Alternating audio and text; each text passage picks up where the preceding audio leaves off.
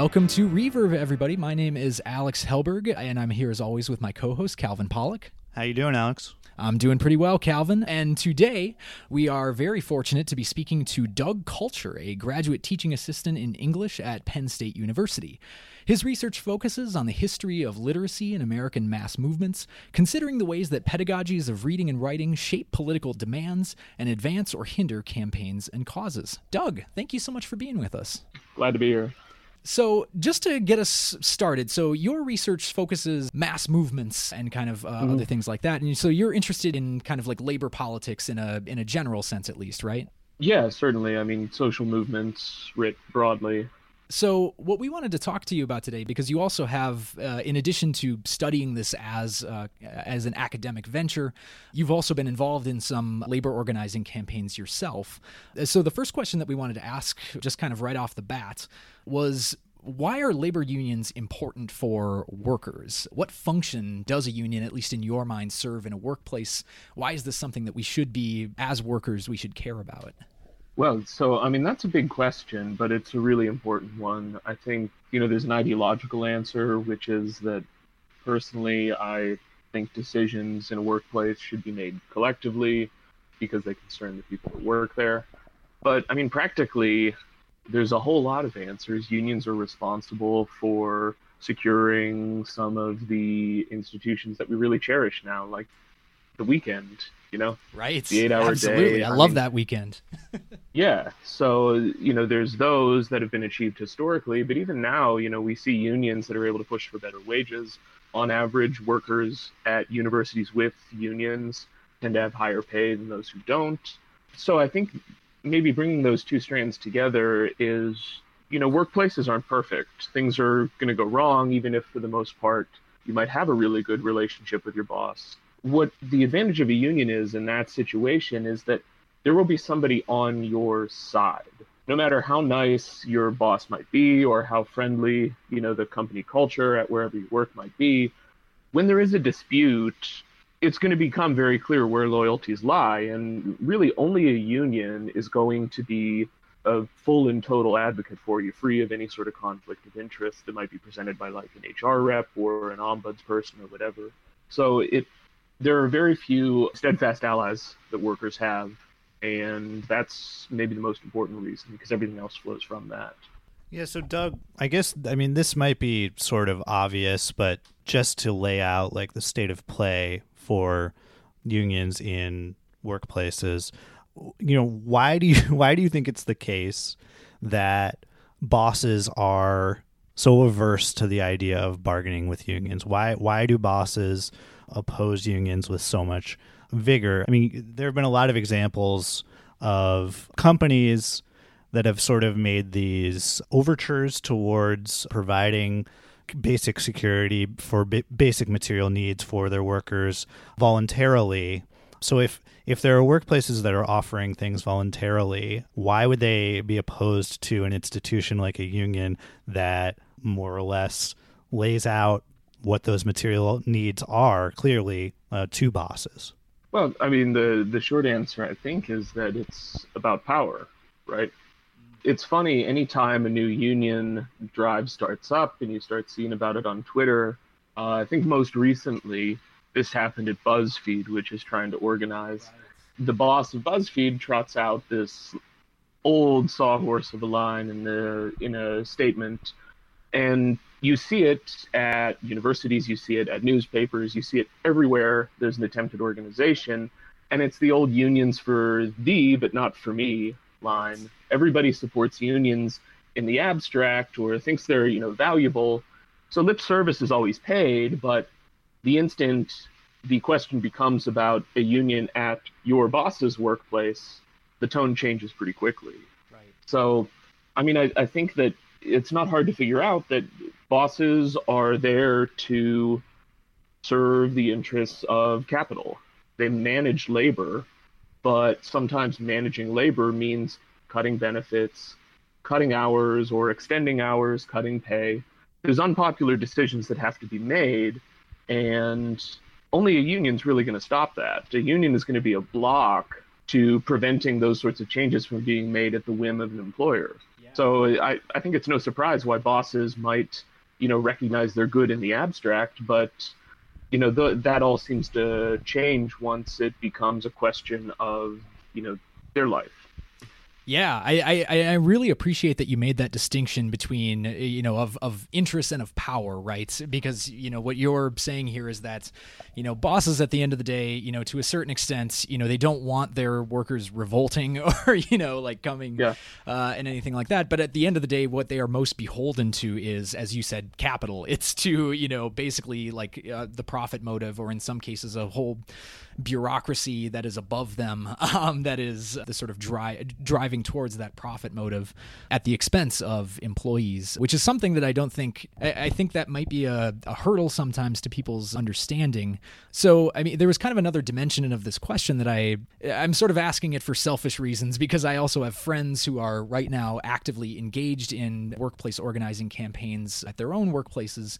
And one of the things that they tell me so often is that it's sometimes even difficult to get rank and file employees on board to you know join the union, especially if you're in like uh, my friends come from Wisconsin, which is a right to work state. So you, well, now so, it is. Well, now it is. Yeah, exactly. It, uh, boy, we've had some glory days, but long past. Um, so not everybody in the in the workplace is part of the union and the bosses use that often as a sort of dividing tactic where you know they will give these kind of like you know these little pithy benefits to the people who aren't in the union uh, to kind of dissuade them from joining it.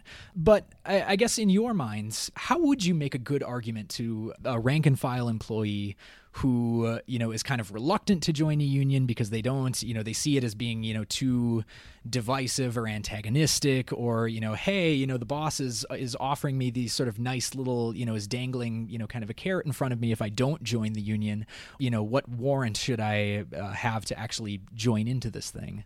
Well, I think the first thing that is worth pointing out is that to say that bosses serve the interests of capital obviously is to dip into a certain worldview, a certain way of looking at things. And I mean, rhetorically speaking, that's like uh, one of Burke's terministic screens, right? Right. Certain things become visible, but you know, it also obscures things. Yeah. And what I think, you know, saying bosses serve capital obscures is the fact that management, bosses, you know, the head of your department, if you're at a university, whatever, all they want is for things to go on without a hitch. So that's just say they want what is easy. And typically, negotiating with a union makes their lives more difficult. I can imagine that if there was an alternative to negotiating with a union that was more difficult, they would turn around pretty quickly and they'd be very willing to organize or permit their employees to organize. Ah, yeah. So, you know, I, I think that the opposition to a labor union or to collective bargaining is not probably not categorical, but it's a matter of making the alternatives, you know, significantly more of a headache yeah. for bosses.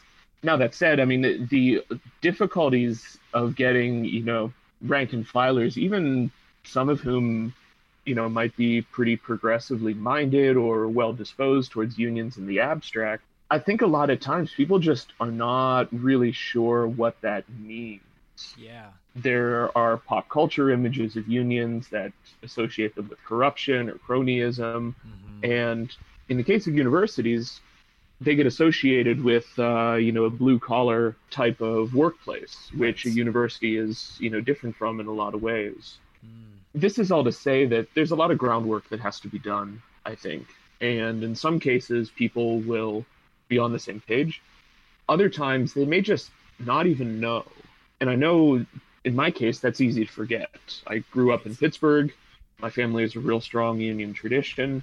So I always just sort of knew what unions were, why they were good, what they do, what it means to be a member. And that made it a little disarming when a coworker who was from the South, you know, before even I got into explaining why signing a card is important, he first asked me to explain to him what a labor union is.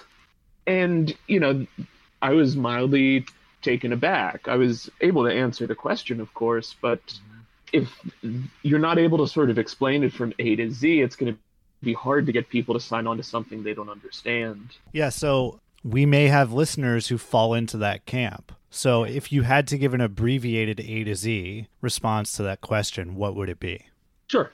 at the most basic level, it's a bunch of people in the same workplace who are all on the same page, more or less. So that's to say, you know, if your office is too hot during the summer and too cold during the winter, you know, you might go to your department head or your boss or whatever and say, "Man, you know, it's it's way too hot. You got to fix the temperature in this office." And it's possible that your boss might say, "Oh yeah, sure, we'll get right on it." But it's just as possible that they will not do anything about it because you're one person of however many in your office. But the principle behind a labor union is if you get everybody in your office to all go to the boss at the same time and say, you got to do something about the temperature here. We're, you know, sweating our asses off.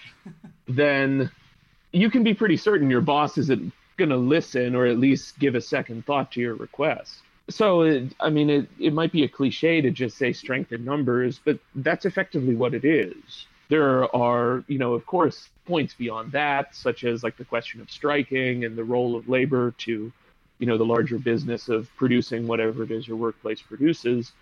But at the most basic level, you know, even before you get into bargaining and contracts and benefits and all these things, a union is just a bunch of people acting collectively to, uh, you know, take care of their shared concerns. So in some senses, you know, it's it's to say that the union principle is kind of an extension of, you know, the feminist slogan, "The personal is political." Now, I, I think that that applies in the sense that you know everybody has some sort of gripe with their workplace. Nobody's totally happy all the time. But what most people don't realize, and I think this is especially true in workplaces like an academic department and you know you're a phd student who's pursuing their own research agenda. Most people don't realize that you know the static they have with their advisor or their concerns about having to stretch their summer stipend to pay for food there is a very strong tendency to individualize those problems and make them about the worker themselves. But if everybody in the office is having the exact same problem, it's very hard to say that it's an individual one. It's a collective problem. And collective problems admit of collective solutions. Yeah. And that's what unions are for. That's great. I like that. Yeah, no, so the way you brought in feminism as an area of overlap with labor organizing and just kind of the overall narrative presence of what you just said kind of speaks to the fact that you are an academic studying this from a rhetorical perspective as a an area of rich intellectual interest. So why do you think that people in rhetoric ought to be studying labor organizing as an instance of let's call it social movements rhetoric or public policy rhetoric, things of that nature? Sure. I mean, at, at some level, I think that, you know, we can go all the way back to the very origins of rhetoric. You know, insofar as social movements are trying to affect policy, make changes on issues that concern a larger, you know, political body. I mean, we can go all the way back to the sophists, right? Yeah. They were training people to speak in the assembly. If you wanted to participate in public life, you had to have some degree of you know rhetorical ability mm-hmm. so that may be you know not true in the same way today but it certainly is still true in certain ways right at the most basic level organizing is about coordinating efforts and persuading individuals to do a certain thing or see things in a certain way or get them to show up for a certain you know event or you know action whatever it is so when we start to look at organizing as a rhetorical matter, but also rhetoric is inherently tied to organizing and moving things around. Mm. There's a really rich tradition there from the sophists going forward to the trade union movement, the worker colleges of the 30s, the political education efforts of a lot of radical groups today. I mean, it, it really goes all over. You can look at party newspapers, you can look at social media. I mean, so to say that, you know, there's even such a thing as, you know, social movements rhetoric or political rhetoric, right. it, it, would seem to be kind of uh, a misnomer because everything is sort of all tangled up together. Yeah, that action itself is like inherently rhetorical, and I think you're right in pointing out that we can, you know, chart the ways in which this is this pops up all the way, you know, across the rhetorical tradition. And yeah, I'm always very kind of fascinated in the way that, you know, rhetoric as a discipline of study has in many ways, you know, always been kind of you know, we don't often, you know, use concepts that are commensurate with labor organizing you know terms like like solidarity and things like that but i mean if we you know we can make a lot of bridges i think between like burke's identification or like other kinds of oh, concepts oh, yeah. from yeah from rhetorical theory where we're talking about how to like get people to recognize uh, to just in general like have a common thought or to be able to under have a common sort of understanding you know sensus communis of some kind about our sort of shared problem and then you know that sort of deliberative function of rhetoric too that extends all the way back as you said to teaching people to speak in the assembly uh, how to be a citizen in the polis how to teach people like what to do with that understanding and uh, and make arguments mm-hmm. about the future that we the kind of future that we want to see. Absolutely and it's it's not just the rhetoricians you know that can get in on the fun. This is just as much a history of composition pedagogy too. Yeah. You know you can go back to the highlander school where participants were trained in you know certain aspects of composition pedagogy so they could write for shop papers. Mm. you can look at the bryn mawr summer school for women workers where female factory workers were assigned to write essays about their job. This also involved creative writing drama writing. There's a really you know strong tradition of using the toolkits of rhetoric and composition for you know, not just teaching people about politics, but also teaching them how to do politics yeah. at you know a really basic level.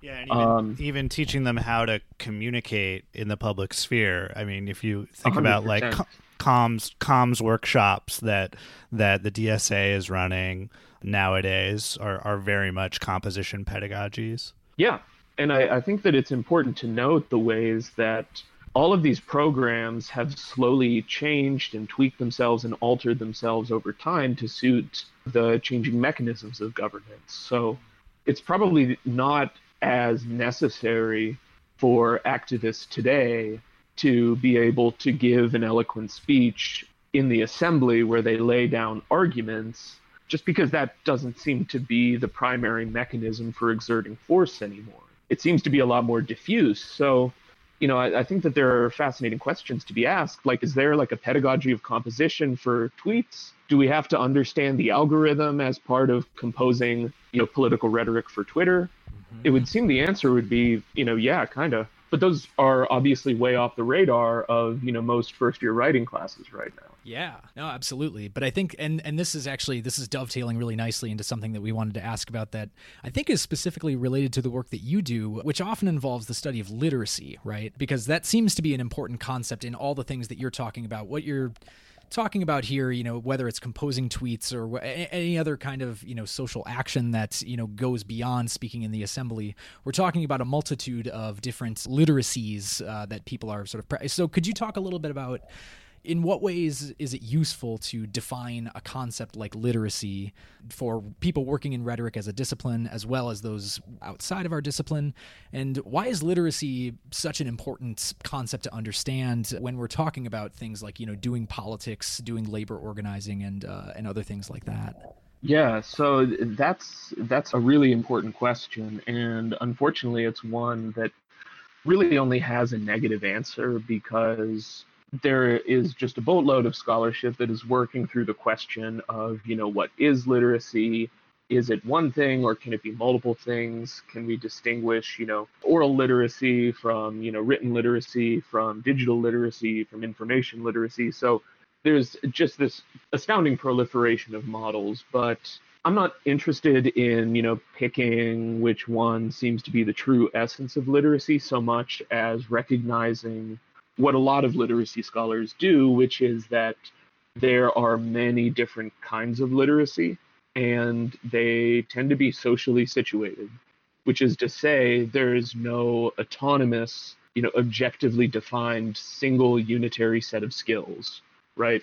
In the West, we mostly talk about being able to read written text and express one's thoughts through writing as, you know, the essence of literacy But we also know that there are cultures that have a much stronger oral tradition or a pictorial tradition. So it would be strange to say that culture that has different rules for expressing information or expressing ideas was not literate. It's just a different way of doing the same thing. So, you know, in, in social movements, I think that literacy is useful as a frame because it can capture all of the competencies that a successful organizer or a successful activist is going to need. Some of those are rhetorical, others are bureaucratic or administrative, being able to say, like, pull governmental records. You do have to know how to read, of course, but that in itself is not sufficient to say that you're, you know, literate in the sort of bureaucratic context. You also have to be able to know, like, how paper moves through institutions, where records are kept, what you're allowed to see, how you can, you know, maybe skirt that or, you know, fudge things here and there. So, you know, it's just this massive complex of different abilities and competencies that are required. And in almost every case, there needs to be some pattern of sponsorship or some sort of organized pedagogy to transmit those skills. I guess I, I just want to really quickly, and feel free to shoot this question down if you don't want to answer it. But um, do you do you feel like the university is an adequate place to teach those kinds of skills, or do we need to be, or or I guess if failing that, what other venues are are adequate sites for a pedagogy of that kind? Like where do we learn about these kinds of skills? Right. So that's a really good question, and it's a tricky one, right? Particularly in an era of you know campus wars cultural discourse and professor watch list and all these things yes you know it, it the no platforming of noble truth tellers uh yeah david frum uh right. jonathan chait just the the luminaries of our era yeah. I, I think that you know there is absolutely a way to be building these competencies but I think that there has to be a bit of work of translation done. So the the example that I like to give is, you know, if I go into one of my classes and start talking about surplus value theory and the wage relation and the working day and the mode of production right. and use value and exchange value and all this stuff one that's going to be just dead on arrival because it's pretty dry stuff but two if you go in and say, you know, the M word, Marxism, students have, and people in general have a sort of pre scripted reaction, right? Right. And that might be good, it might be bad, it's probably a mix of the two. Sure. But they know how to respond to that. And so it's just sort of this abstract thing. Yeah. But if you go into a class and ask your students, like, okay, so let's consider the the football team how much money do you think this team makes for the university? And inevitably they'll say, oh, I don't know, but it's a ton. And then if you ask them, like, so do they get anything in return for that labor? Mm-hmm. And students will say, well, you know, they get scholarships and they get, you know, swag from the school and stuff.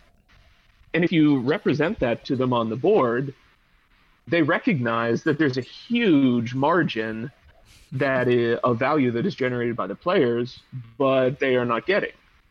And when you put it in those terms, you don't have to say surplus value. You don't have to be talking about Marxism as such, mm-hmm. because you're just referring to things that you know are in their everyday life yeah. and are already sort of part of their worldview and their sort of structure of care. Yeah. So when you do that, you know, you can do some really incredible political work. Hmm. But it's only if you're willing to make a run around the very sorts of familiar scripts. I, I love that example so much and i'm really glad that you brought that into this because i mean especially i mean working at a place like penn state you know you're really mm-hmm. meeting students where they are because that's you know just something that's at the forefront of their of their everyday lives yeah that that's kind of the key strategic insight of what you just said is is meeting students where they are that it's it's not precluding having these conversations or you know excluding them from your pedagogy but that they have to be approached where students are and mediated through their experience. Yeah. And I, I think that, you know, this is something that is widely recognized but rarely practiced or, you know, difficult to remember because you know, for every course that you know you teach as a PhD student, you have course objectives. There are certain deliverables that you're supposed to produce at the end of all of this. You want to get the teaching evaluations out. Right. Uh, in a lot of cases, you just want to get the damn grading done. Um, yes. But you know, foundational texts in education emphasize that your job as a teacher is not to like you know mete out information and deposit it in their heads. Yes. you know that's what freire takes as his whole starting point. Yeah. that's the basic object of his criticism yep, the, banking the, banking model of education. yep exactly exactly. So uh, i think that you know to approach doing any kind of you know political work or you know trying to challenge the uh, priors of students to approach that as like a matter of banking like you're going to take this body of theoretical knowledge or this view of the world and you're just going to put it in front of students and hope that they absorb it through osmosis or something like that mm. that seems to be doa to me as well and it definitely does not embody the sort of egalitarian spirit that's needed if you want to help foster capacities for collective action which is why I think that's yeah the concept that you brought up earlier. Translation is really a useful one to think about there too. You're not just you know depositing, uh, as Freire would say, uh, you know this sort of preformed knowledge into students' heads, but rather you are actually like transitioning or well yeah translating. There's no really better way to say yeah. that. Helping students assimilate that knowledge into their already established knowledge frameworks by using you know starting at the level of everyday experience. Right, and I, I think the the important but admittedly really subtle difference is that, you know, when I talk about Penn State football, it's not like I'm trying to, you know, water it down or bring it down to their level, right? I'm not, you know, just like trying to think about what the kids like, but because I'm at Penn State, I live in State College. Penn State football is something that is also part of my life, yeah. you know. So that's something that you know, even though I, I'm not crazy about this word, I feel like I can authentically talk to them about because you know on certain days you know i come in to class and i say ah so who's excited for the game this weekend? Or did anyone watch the game last week? So it, it's not just a matter of finding an example they understand. It's about finding a way to take this sort of abstract concept and identify where it's operating in the sort of world that you are both sharing in that moment. So, Doug, this overall topic of organizing and building a union, for you, this has not just been either an academic pursuit or a pedagogical model. I mean, you, you yourself were involved in the efforts to organize a grad student union at Penn State, right? And and so we definitely wanted to ask you to just kind of tell us what that experience was like and maybe any insights that you gained, perhaps even feeding back into your pedagogy and your academic work. Yeah, sure. So I came in to Penn State in the fall of 2015 and things had already been sort of brewing for a while at that point before I got there, but it was only in my first year or so that the campaign proper really kicked off. And by campaign, I mean, you know, the march towards an eventual election on unionization and recognition, you know, from the state. Right. So, you know, I arrived at graduate school and at first I was just sort of trying to get my bearings. You know, you you start your master's degree and there's a lot of things you have to figure out pretty quickly. But shortly after that, I began to get involved. And the way that I started to get involved really was, you know, through canvassing, oh. two-hour shifts. You know, we would walk around, ask people to sign union cards, talk to them about what the union is. So I did a lot of that over the summer, and you know, it, it's funny because when I first mentioned this to my mother, who was an attorney for the National Labor Relations Board for you know most of her career. Yeah, she said, you know, you should think real hard about getting involved because if you do, you know, it can take over your whole life. Yeah, and at the time, naturally, I thought, mm, no, I'll be fine. And then, sure enough. I found it taking over the better part of my life, and I was happy to do it. But I think it is very Well, put it this way I, I think it might be near impossible to really explain what what an incredible load that is. It it is a really difficult thing. Yeah. To organize, you know, an entire university's graduate student population. So I did not have really any organizing experience before this. So I oh, wow. threw myself into the deepest water that I possibly could, I guess. And you know, unfortunately, we did not end up winning the vote. But right. you know, I, I I'm really proud of what we were able to do. There were some concrete victories we scored along the way at the department level. Mm. And throughout the whole campaign, there really was a developing, very organic community. Yeah. You know, when people go through their PhD program, it's so easy to never talk to anybody outside your department. Oh, yeah. Um, but being involved in the union meant that you met people from, you know, all over and so you you start to care about the university as such in a different way than if you are only talking to people in your department.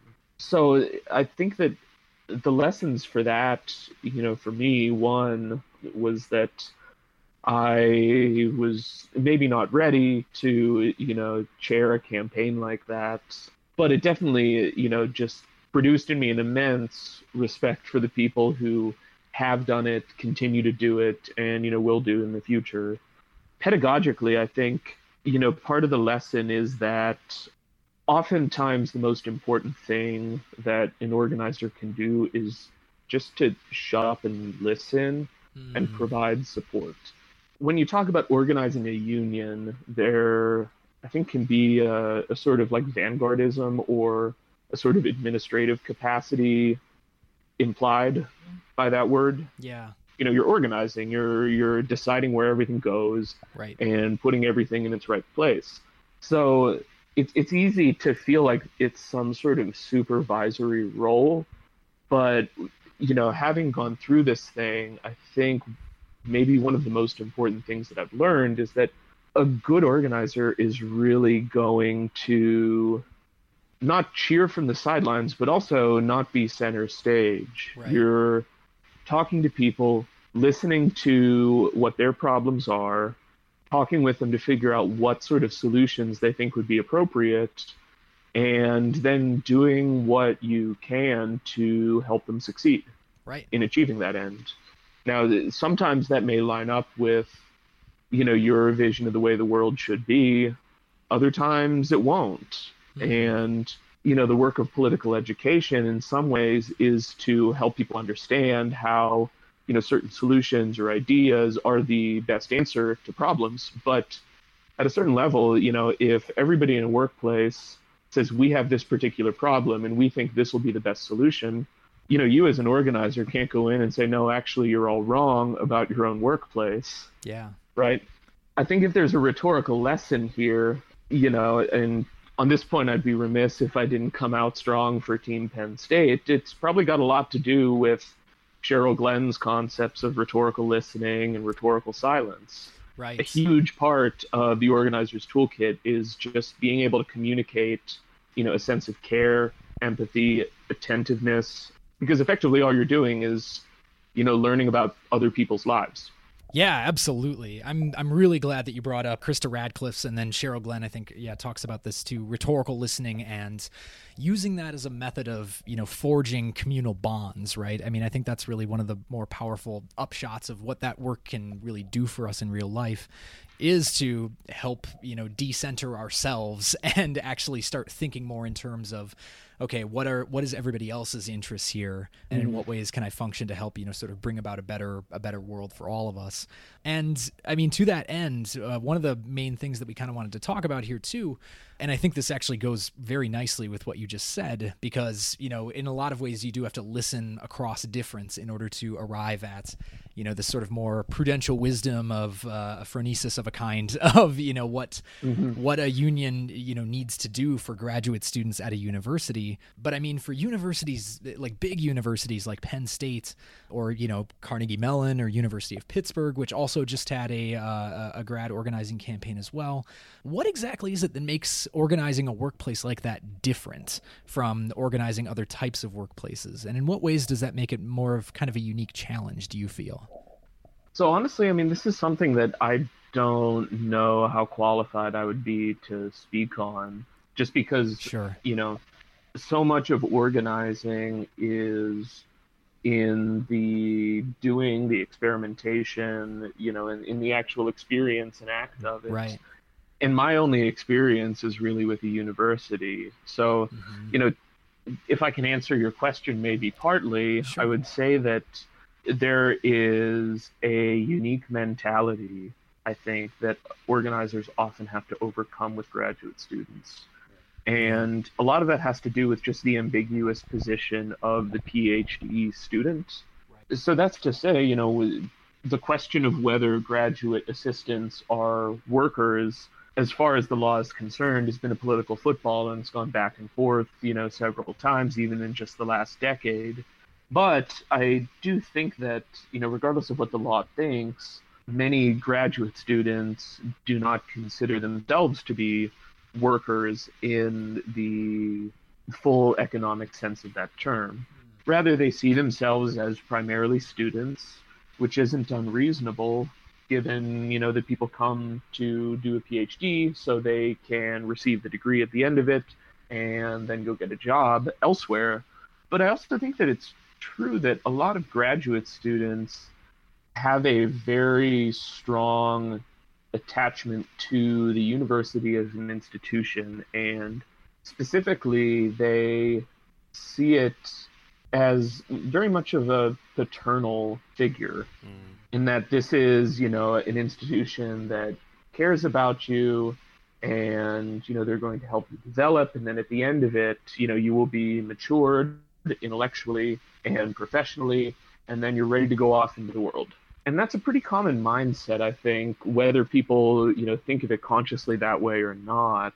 Unfortunately i think that virtually all experience suggests that this is not the case that the university is a business that your dean is your boss and not your mentor. And one of the difficult things is that you have to overcome that because that sort of paternal mindset that a lot of students have when they're doing their PhD leads them to see bad things about their job, poor working conditions, problems with their boss, disrespect from, you know, superiors or peers, all of these sorts of things. They tend to process those as hardships to be endured or overcome because you got to pay your dues, right? And they see this as just a stop on the way to an upwardly mobile, comfortable career. And although this is true in some cases, particularly in you know science and engineering fields, it's increasingly not the case for a significant number of students.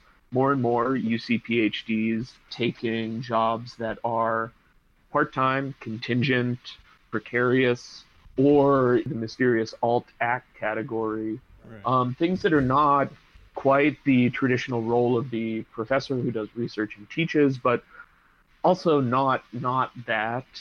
So I, I think that you know there. This is to say that it is true that doing the PhD is very hard, and it probably should be. It's an advanced degree, but if there's no longer this sort of uh, you know comfortable track that you can put yourself on, such that when you start your PhD, if you just do everything you're told, then you're on rails until you get tenure. That if if that doesn't exist, then it would seem to be pretty reasonable that some sort of other you know institution is necessary to prevent those five years from totally sucking yeah. right yeah. you know like if you're paying dues and there's something guaranteed at the end well you know maybe that's not good but it's easier to stomach but if you're just going to be abused and ground up like, you know, hamburger meat in a grinder mm-hmm. for the university's for labor mill, you know, th- there's no reason that you should have to put up with that unless you really want to. And I think a lot of students just don't really stop to consider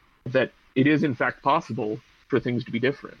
Yeah, I think so so this raises a really big tactical question for me, and and maybe we can wrap things up with this question. But I think one of the struggles that leftist organizers have is convincing people to accept the reality of a very substantial material problem that can sometimes feel totalizing and can contribute to cynicism. I think one of the challenges in organizing grad students is coming up against that almost love of the paternal figure of the university that you know this is something that we that we all buy into and that we collectively chosen to be here.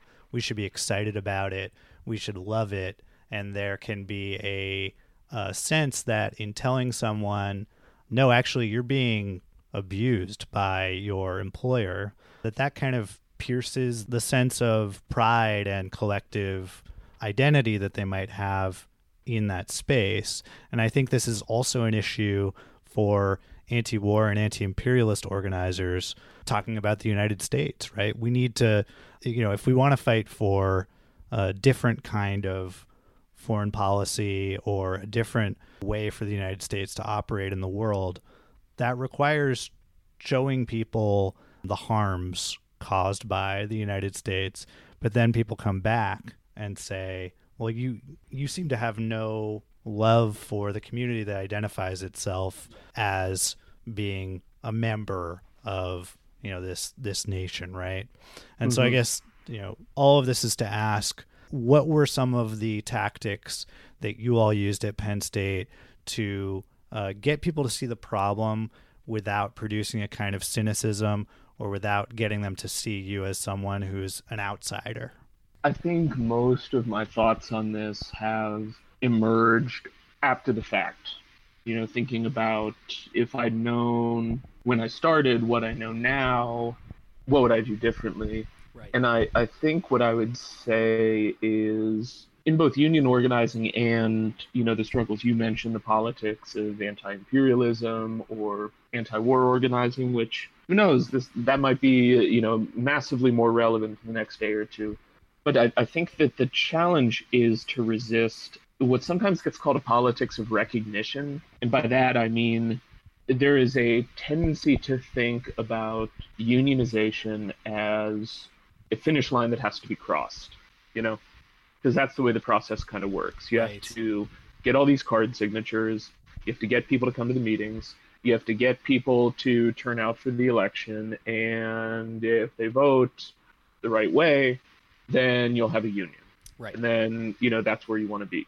But one people i think sometimes miss that that whole process is not designed for the benefit of workers. It's designed to manage their discontent. Right. So although it's the hoops you have to jump through they are just that. They're hoops Mm-hmm. The things that I think were some of the greatest successes we had in the union campaign at Penn State were department level victories that got scored. I know in one department, you know, teaching assistants were being assigned recitations or discussion sections real late at night and they would be expected to in some cases you know be in seminar first thing the next morning and so you know people hated that but they didn't really have a sense of you know how to go about changing it or you know they just didn't want to make waves so they just sort of put up with it and you know chalked it up to well everyone gets you know a bad semester with that. But after talking with a couple of people in that department and working out some sort of plan for them or talking about what a satisfactory solution would be, they were able to sort of take it upon themselves and they gathered enough support from their colleagues that policies were changed. Wow. They no longer had to teach those sections. So, you know, it, it wasn't a matter of like getting anybody to change their worldview or get them to say a certain word, you know. So it's not a matter of conversion, right? Right but rather it's it's a matter of you know delivering the goods. And i think now i'm of the opinion that you know the sorts of processes that are designed to you know eventually handle those sorts of material needs it's just an indirect way to go about it. And it's really not designed to provide them for you so much as to you know just get you sidetracked and you know scupper the whole thing. Right. Yeah so I, I think this is a long way of saying you know and I'll I'll risk really tipping my hand here, but you know, in the in the German ideology, Marx says that you know communism is not a state of affairs that has to be inaugurated. It's, it's not like a goal that we have to score or something that we have to you know flip the switch on. Rather, he says that communism is the real movement that abolishes the present state of things. So that's to say that you know you don't need a union contract. You don't need a recognized union to act like one.